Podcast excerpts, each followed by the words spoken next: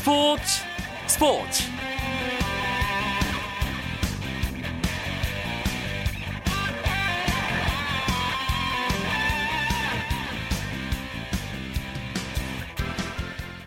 안녕하십니까 스포츠 스포츠 아나운서 이광용입니다. 소치 올림픽 개막이 보름 앞으로 다가온 가운데 태능 선수촌에서 우리 선수단의 결단식이 열렸습니다. 오늘 결단식에는 해외로 일찌감치 전지훈련을 떠난 쇼트트랙과 루지, 컬링 선수들을 제외한 각 종목 대표 선수들이 참가했는데요. 감동과 웃음이 함께 했다고 합니다. 결단식 분위기를 비롯한 동계올림픽 소식은 잠시 후 소치 이야기 코너에서 자세하게 들어보겠고요. 오늘 들어온 주요 스포츠 소식 정리하면서 목요일 밤 스포츠 스포츠 시작합니다.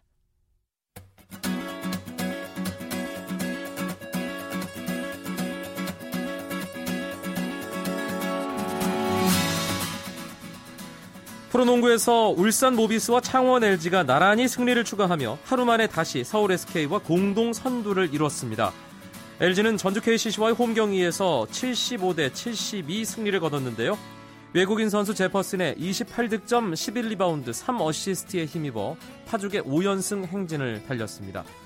반면 KCC는 이번 시즌 LG전 5전 전패를 당하는 등 최근 4연패 수렁에 빠지면서 14승 23패로 서울 삼성과 공동 7위가 됐습니다.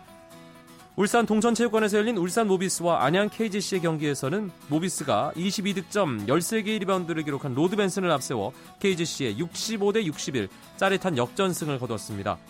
이로써 모비스는 안방에서 연패 탈출에 성공하며 26승 21패로 서울 SK, 창원 LG와 공동 선두로 올라섰습니다.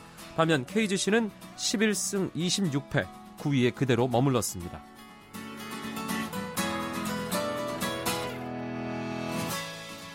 프로 배구도 두 경기가 있었습니다. 남자부에서는 트레이드로 세터를 보강한 대한항공이 귀중한 승리를 따냈는데요. 대한항공은 홈 경기에서 이적생 세터 강민웅의 안정된 토스와 함께 주전들의 고른 득점을 앞세워 LIG 손해보험에게 세트스코어 3대 0의 완승을 거뒀습니다.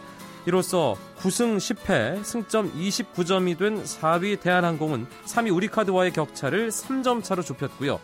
5연패에 빠진 승점 21점의 LIG 손해보험은 5위에 머물러 포스트 시즌 진출에 비상이 걸렸습니다.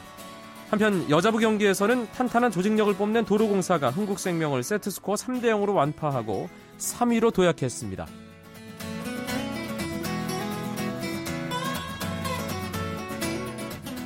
잉글랜드 프로축구 썬덜랜드의 기성용 선수가 동점골을 돕고 승부차기에서 골을 성공시키면서 팀을 29년 만에 리그컵 결승에 올려놨습니다. 기성용은 맨체스터 유나이티드와의 캐피털 원컵 4강 2차전 원정 경기에서 연장 후반 14분 바슬리의 동점골을 도왔는데요. 썬덜랜드가 1대2로 패하면서 1, 2차전 합계 3대3을 기록해 돌입한 승부차기에서 기성용은 네 번째 키커로 나서 골을 성공시켰습니다. 기성용의 맹활약 속에 썬덜랜드는 승부차기에서 맨유를 2대1로 물리치고 컵 대회 결승에 진출했습니다. 썬덜랜드는 다음 달 2일 런던의 웸블리 스타디움에서 맨체스터 시티와 캐피털 원컵 결승전을 치릅니다.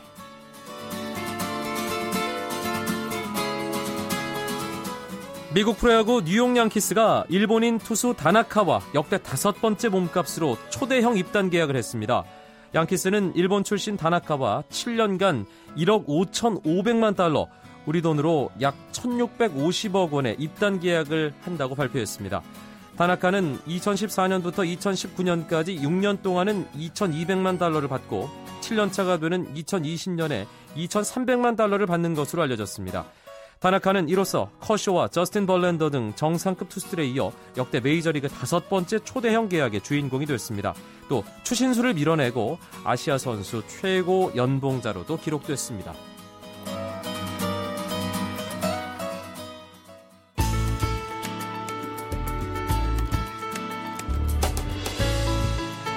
스포츠가 주는 감동과 열정 그리고 숨어있는 눈물까지 담겠습니다. 스포츠 스포츠 이광용 아나운서와 함께합니다. 소치 동계올림픽을 미리 들여다보는 소치 이야기 매주 목요일 준비되어 있는 거 알고 계시죠? 오늘도 KBS 스포츠 취재부 정현숙 기자와 함께 재미있는 이야기 나눠보겠습니다. 어서 오세요. 네, 안녕하세요. 정현숙 기자 만날 때마다 날짜가 정말 훅훅 줄어 쑥쑥 지나가죠. 쑥쑥 훅훅 지나가서 네네. 예. 개막이 정말 얼마 남지 않았네요. 네, 15일 네. 남았습니다. 오늘 정확하게. 동계올림픽 선수단 결단식이 있었죠. 네, 태릉 선수촌에서 이제 결단식이 있었는데 우리 선수들의 표정이 참 밝은 게 인상적이었어요. 보통 이 시기에는 많이 긴장하기 마련이거든요. 근데 올림픽에 참가하는 것 자체를 즐기는 모습이 예전과는 많이 달라져 보였습니다. 뭐 이번 결단식에서는 올림픽 사상 처음으로 모든 선수들에게 좀 휘장이 주어졌거든요. 네. 마스코트와 선수들이 참가하는 종목을 형상화한 그런 휘장이었는데 선수들은 그 휘장을 달고 태극마크의 무게를 그만큼 실감했습니다. 그리고 피겨의 김연아 선수와 스피드 스케이팅의 이상원 선수가 나란히 이제 옆에서 앉아서 사이좋게 이야기하는 모습이 상당히 눈에 띄었습니다. 일부러 그렇게 안 친 거 아닐까요? 그렇죠. 뭐 카메라가 이렇게 잡기도 좋고 오늘 그러니까요. 생방송으로 진행이 됐거든요. 네. 근데 이상원 선수가 김연아 선수를 보니까 오 유나 킴막 이렇게 친하게 부르더라고요. 그래서 그런 모습들이 상당히 좋아 보였고 우리 대표팀은 밴쿠버에 이어서 3회 연속 10위권 진입을 다짐을 했습니다. 이제 뭐 카운트다운에 들어갔다고 해도 과언이 아닐 것 같습니다. 선수들 부모님이 함께 했다고요. 네, 제가 본 그 역대 결단식 중에서 가장 따뜻했던 결단식이 아니었나 이렇게 생각이 들고요. 어머님들이 단상에 나와서 선수들에게 목도리를 걸어주고 또 선수들이 어머님에게 목도리를 걸어주는 그런 어, 순서가 있었습니다. 참가하지 못한 어머니들이 또 영상으로 국가대표 선수들의 이름을 하나하나 부르면서 밥 잘 챙겨 먹어라, 뭐 아. 고생했다 그런 등등의 이야기를 하는데 저도 보는 내내 이 눈시울이 조금 뜨거워지는 그런 느낌이 있었거든요. 그리고 눈물을 흘리는 선수들도 물론 있었습니다. 그리고 이번 올림픽에 3남매가 출전하는 그런 가족이 있거든요. 스피드 스케이팅의 박승주 선수 그리고 쇼트트랙의 박세영, 박승희 그 선수 어머님은 세 명의 아이들의 이름을 부르면서 즐거워하는 그런 이색적인 모습도 있었습니다. 오늘 결단식에 함께하지 못한 선수들도 있었죠. 네, 컬링 대표팀이 일찌감치 전지훈련을 떠났고 쇼트트랙 선수들도 어제 출국을 했거든요. 프랑스의 퐁 로뮤라는 지역에서 마지막 전지훈련을 치른 뒤에 다음 달 5일에 소치로 입성합니다. 지난주에 그 중국의 왕멍 선수가 부상을 당해서 올림픽에 참가하지 못한다 이런 소식을 전해드렸었잖아요. 네. 그런데 오히려 우리 선수들은 조금 아쉽다. 음. 그야말로 진검승부를 해야 되는데 이 선수가 없어서 좀 아쉽다고 얘기할 정도로 자신감이 대단해 보였습니다. 이 전지훈련을 떠나는 이 지역이 해발 1800m의 고지대거든요. 이 고지대 훈련을 거치면 그 코피가 많이 나면서 심폐지구력이 향상이 된다. 이런 이야기들을 전 금메달리스트들이 하고 있습니다. 스피드 스케이팅 장거리 밴쿠버 올림픽 금메달리스트죠. 이승훈 선수는 쇼트트랙 선수단과 동행했더군요. 그렇죠. 이승훈 선수가 쇼트트랙 훈련을 마지막 승부수로 띄운 셈이 됐는데 이 쇼트트랙은 111m로 스피드 스케이팅 링크에 비해서 좀 작잖아요. 그렇죠. 그만큼 같은 거리를 달려도 코너웍을 많이 해야 되거든요. 이 코너웍에서 원심력을 극복하는 방법 그런 훈련들을 하기 위해서 쇼트트랙 대표팀과 동행을 했습니다. 이승훈 선수에게 쇼트트랙은 어떤 의미냐고 예전에 물어봤었는데 고향 같은 존재 아닌가요? 어, 되게 비슷하게 맞추시네요. 예. 첫사랑이라고 얘기를 하더라고요. 예. 예전에 또 쇼트트랙을 했었기 때문에 고향보단 그래도 첫사랑이 좀더좀이 선수가 말을 잘하기 때문에 조금 더 철학적으로 표현을 예. 한것 같습니다. 오히려 뭐 스피드만 하면 지루하다고 얘기를 하면서 쇼트트랙 훈련을 거쳐서 이 지루함에서 벗어난다는 표현을 하기도 했습니다. 우리나라 동계올림픽 출전 선수단 규모가 확정이 됐는데 아 엄청나네요. 네, 정말로 많습니다. 뭐 역대 최다인 64명이고 선수만 치면 선수 단으로 따지면 113명이거든요. 예. 전에 우리가 동계 올림픽에 첫 출전한 대회가 1948년의 생모리츠 대회였는데 당시에는 선수 3명, 임원진 2명, 5명의 초미니 선수단이라고 하거든요. 66년 만에 이렇게 규모가 커지면서 동계 강국으로 거듭나고 있습니다. 출전권 수 증가에 핵심적인 역할을 한 선수들 역시 썰매 종목 선수들이죠. 정말 기적의 레이스를 펼치고 있다고 봐야 될 것 같아요. 그렇죠. 무려 20명의 선수가 출전을 하는데 우리 선수들이 이렇게 좋은 성적을 낼 수 있었던 것은 스타트 속도를 많이 끌어올렸다고 해요. 지금 전체 1위와 0.05초에서 0.08초밖에 차이가 나지 않는다고 하거든요. 네. 또 소치의 그 링크가 조금은 평이하기 때문에 오히려 스타트에서 조금만 더 속도를 높이면 어허. 기적의 레이스가 연출될 수도 있다. 이렇게 자신감 넘치는 이야기를 했습니다. 그리고 김연아 선수가 앞그룹 배정을 피했다는 소식도 있네요.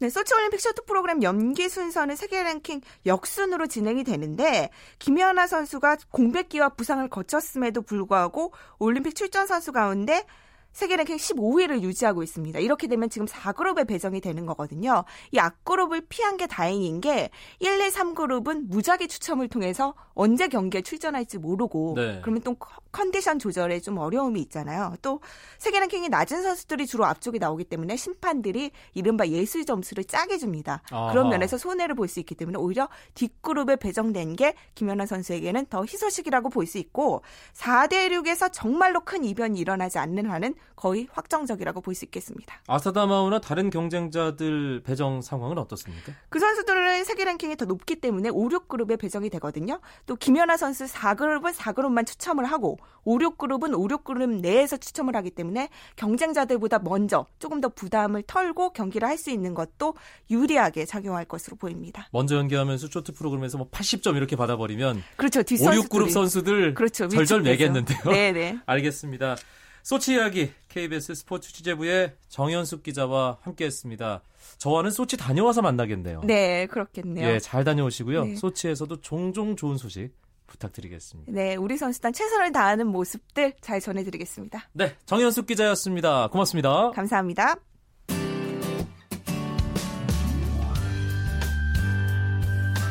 스포츠를 듣는 즐거움. 스포츠, 스포츠. 이광용 아나운서와 함께합니다.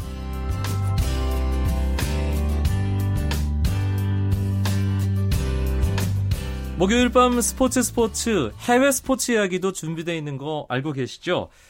테니스 메이저 대회가 치러지면 어김없이 등장하는 남자가 있습니다. KBS의 로저 페더러.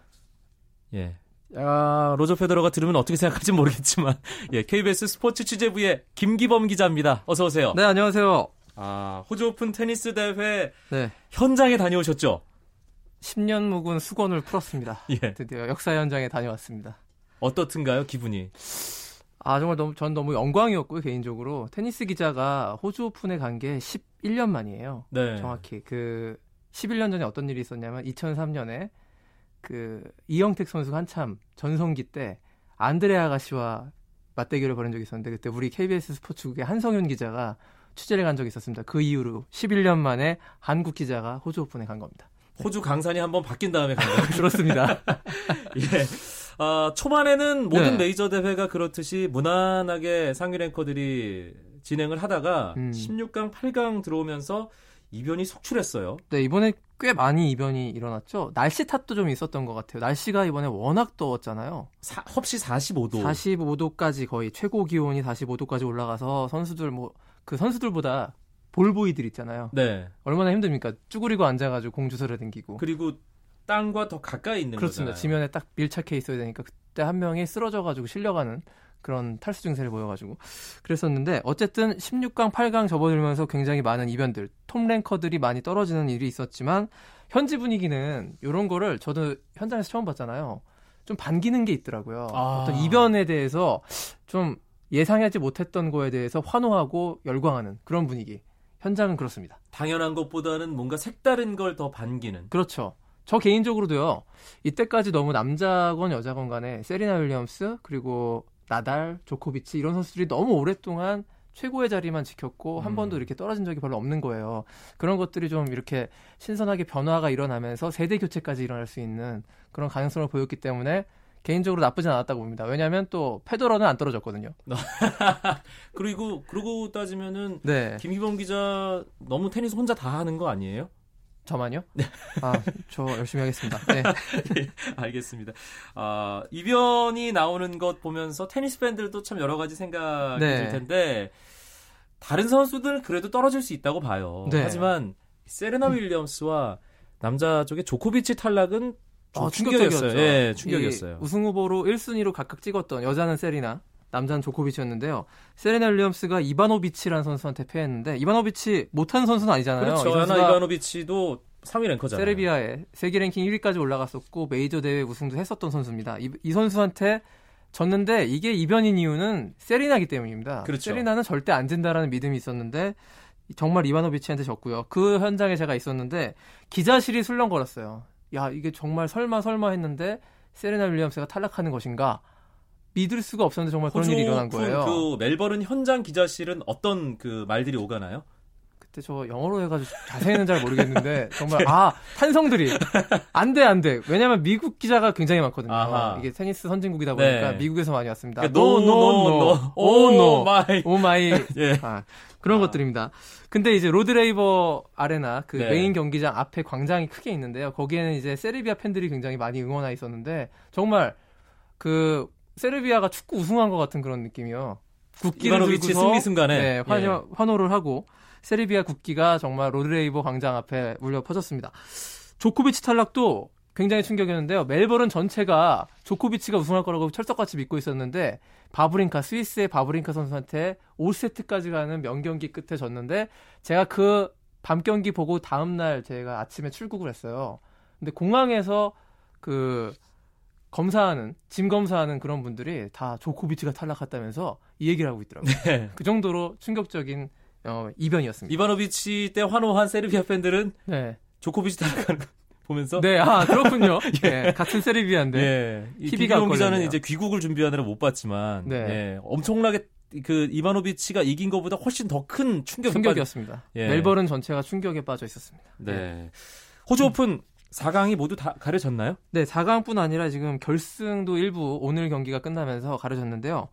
자, 일단 남자는 바브린카, 베르디흐, 나달, 페더러가 4강이었는데 오늘 방금 끝난 경기에서 바브린카가 베르디흐를 이기고 결승에 와. 사상 처음으로 이 선수가 스위스 출신의 이 선수가 어떤 선수냐?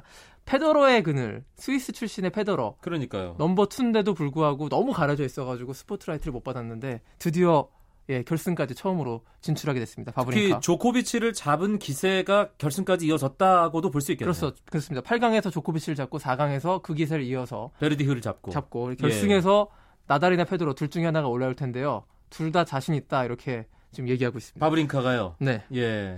그래도 어, 조금은 좀 다른 준결승에 대해서 네. 대진을 얘기를 하셨어요. 네네. 로저 페더러와 라파엘 나달. 예. 한, 한 5년 전만 해도 정말 세계 테니스 팬들 심장을 쿵쾅쿵쾅 거리게 만들었던 맞대결이 2014 호주 오픈 예, 준결승에서 성사됐습니다. 그렇습니다. 2009년 호주 오픈 결 5년 전이라고 말씀하셨는데 정확하게 2009년 호주 오픈 결승에서 페더러와 나달이 붙었는데 그때 5세트까지 가는 접전 4시간이 훨씬 넘는 대접전 끝에 나달이 처음으로 호주 오픈 우승을 차지했는데 이번엔 또 4강에서 만났습니다. 그 즈음이 이제 페더러가 나달에게 물리, 완벽하게 그렇죠. 물리기 시작하던. 나달이 새로운 테니스 황제를 각광받던 시점이었습니다. 네. 자, 이제는 페더러 나이가 33살이고요. 나달도 28살에 접어들었는데 이때 이 어떻게 보면 테니스 선수로서 황혼기로 가고 있는 두 선수의 이 맞대결이 또 어떤 결과가 나올지 굉장히 기대가 되고 있습니다. 두 선수가 5살 차이 나는데 이렇게 한, 한대 묶어서 황혼기로 그냥 밀어버리나요? 나달은 그 프로 선수를 되게 오래, 일찍부터 시작했잖아요. 네. 16살 때부터 프로 생활을 했기 때문에 요 나이보다는 어떤 프로 경력으로 음. 봤을 때 나달 선수도 거의 은퇴를 향해 가고 있는 거라고 보는 게 맞을 것, 맞을 것 같습니다. 부상의 내성을 봤을 때도 네. 좀 그런 면이 있고요. 그렇게 오래까지 선수 생활을 할것 같지는 않습니다. 예. 아, 바브린카가 먼저 올라가서 자신 있다고는 했지만 네. 아마 많은 전문가들, 많은 테니스 팬들은 페더러와 나달의 준결승 승자가 이번 호주 오픈 우승자가 될 거라고 생각할?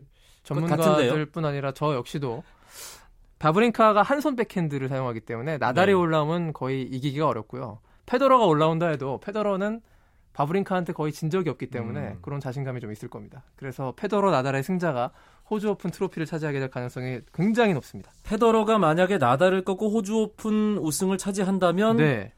뭔가 황혼에 다시 네. 한번 꽃을 피우는 정말 엄청난 스토리가 되는 거죠. 18번째 메이저 우승, 또 새로운 기록을 세우게 되는 거고, 페더러가 요즘에 두 가지 변화가 있었잖아요. 첫 번째는 매니저, 코치를 바꿨습니다. 예전에 80년대에 굉장히 잘 치던 스테판 에드버리라는 네, 스웨덴 그 선수를, 예, 스웨덴 출신의 그 선수를 코치로 영입했고, 또 하나 라켓 크기를 조금 더 큰 사이즈로 바꿨는데요. 어허. 이게 굉장히 경기에서 미묘하게 많은 변화를 가져왔어요. 테니스 치시는 분들은 그게 어떤 다 의미인지 좀 아시잖아요. 아실 거예요. 힘이 좀 덜 듭니다. 칠 때. 힘이 좀 덜 들고 멀리 나가고 어떤 좀 강력한 파워를 실을 수 있기 때문에 그리고 전진 횟수가 좀 줄어들겠는데요? 어떤 그 네트 앞으로 네트 전진 네트 쪽으로 전진하는 게 그렇진 근데 않은가요? 그 에드버리 코치의 영향을 받았기 때문에 스테판 에드버리가 serve and volley의 황제입니다. 그렇죠. 그, 그 코치한테 이제 전술을 주입받다 보니까 이번 대회에서는 눈에 띄게 네트 플레이가 향상이 됐어요. 아. 나달한테 이기려면 페더러가 뒤에서 계속 받아치기만 해서는 이길 수 없습니다. 그렇죠. 앞으로 나가야 되는데 아 너무 페더러 편을 들고 있나요 제가? 어쨌든 예. 나달이 우세하기 때문에 이런 말씀을 드리는 거예요. 네. 아, 알겠습니다. 누가 봐도 사실 나달이 우세하고 네. 그 동안의 상대 전적으로 봐도 나달이 아우. 페더러에게 가장 강했던 선수기 때문에 22승 10패입니다. 예, 이번에도 페더러가 쉽지는 않겠지만 어, 뭔가 이번 기회를 잡지 못하면 또 페더러에게 언제 기회가 올지 모르는 그런 네, 상황이기 때문에 마지막이다 생각하고 예, 김기범 기자를 위해서라도 페더러가 좀 더 힘을 냈으면 좋겠습니다. 파이팅입니다. 여자분은 결승 네. 대진이 나왔죠. 나왔네요. 네. 자, 결승은 리나와 시불코바인데요. 시불코바 선수 잘- 시불코바가 의외네요. 네. 예. 그 랭킹이 이- 좀 낮은 선수 아닌가요? 굉장히 20 24위죠. 24위. 예. 그리고 리나는 세계 랭킹 4위인데 이 두 선수 맞대결의 특징이 있습니다. 일명 쇼다리의 대결인데요. 이 시불코바 선수 키가 상당히 작아요. 160이 안 된다고 합니다. 네. 그때 샤라포바를 이겼을 때 샤라포바 이제 네트에 펴서 거의 머리 하나 차이 났겠는데. 어깨까지밖에 안 오더라고요. 아하. 키가. 그런 테니스 선수가 있었나 싶을 정도로 리나 역시 큰 키는 아니니까 이 두 선수의 대결, 숏다리의 두 대결이 누가 될지 모르겠지만 일단은 리나가 세계 랭킹 2위이기 때문에 그리고 호주 오픈 결승에만 이번이 세 번째 올라가는 거거든요. 리나가 메이저 대회 타이틀을 있었 있습니다. 프랑스 오픈에서. 예. 2011년에 프랑스 오픈 클레이 코트에서 하는 그 대회 우승을 했는데 호주 오픈도 거의 우승에 근접했기 때문에 이번 기회를 놓치지 않을 것 같습니다. 또 한 번 황색 돌풍이 거세게 일 것 같네요. 리나와 시불코바의 메이저 대회 결승은 네, 역사상 다시 오지 않을 매치업 같은데요. 그렇습니다. 굉장히 특이한데 거기 현재 중국 기자들이 정말 떼거지로 왔거든요. 네. 또 인해 전술을 썼습니다. 중국 기자들 리나의 우승 장면을 보기 위해서 음. 아마 지금쯤 많이 기사를 준비하고 있을 것 같습니다. 그러면 리나 우승을 점치시는 건가요? 저는 리나 쪽에 걸겠습니다. 네. 예. 그러면 아까 우리가 예상 안 하고 넘어갔는데 네, 바브린카가 결승에 있고 네. 페더러와 나달이 네. 이제 또 다른 결승 티켓 한 장을 다투게 되는 남자 단식은 누가 우승할 거라고 예상하세요? 자 일단 팬심 빼고. 자, 팬심을 빼고 나달의 우승을 나달의 메이저 통산 14번째 우승을 예상하겠습니다. 그렇다면 페더러의 메이저 대회 최다 우승 기록에도 나달이 한 발 더 접근하는 거네요. 그러면 페더러가 17번 그리고 네. 나달이 14번인데요. 거의 근접하게 되네요. 참 페더러 팬으로서는 좀 위험스러운 수준까지 네, 올라왔습니다. 너무 슬퍼하지는 마세요. 아닙니다. 아직 안 끝났습니다. 예, 네. 호주 오픈은 이번 주말까지 계속됩니다. 예. 테니스 팬들을 열광케 하는 2014 시즌 첫 번째 메이저 대회 소식 김기범 기자와 함께 했는데요. 네. 못다한 얘기가 있었어요. 우리나라 주니어 선수들도 네. 이번 대회 출전했잖아요. 제가 그 선수들 취재하러 갔는데 정현 또 청각 장애를 이덕희 선수. 딛고 이렇게 훌륭한 경기력 보여주고 있는 이덕희 선수. 이 선수들 정말 세계적인 수준으로 기량을 잘 보여줘서 정말 화이팅입니다. 네, 앞으로 우리 테니스가 이영택 선수 못지않은 그 이상의 선수들 다시 만났으면 하는 그런 바람 가지면서 오늘 아, 정리하도록 하겠습니다. 김기범 기자 고맙습니다. 고맙습니다. 내일도 9시 35분에 재미있는 국내 축구 이야기 들고 찾아뵙겠습니다. 멋진 목요일 밤 보내십시오. 아나운서 이광용이었습니다. 고맙습니다. 스포츠 스포츠. As the sun goes down in front of me.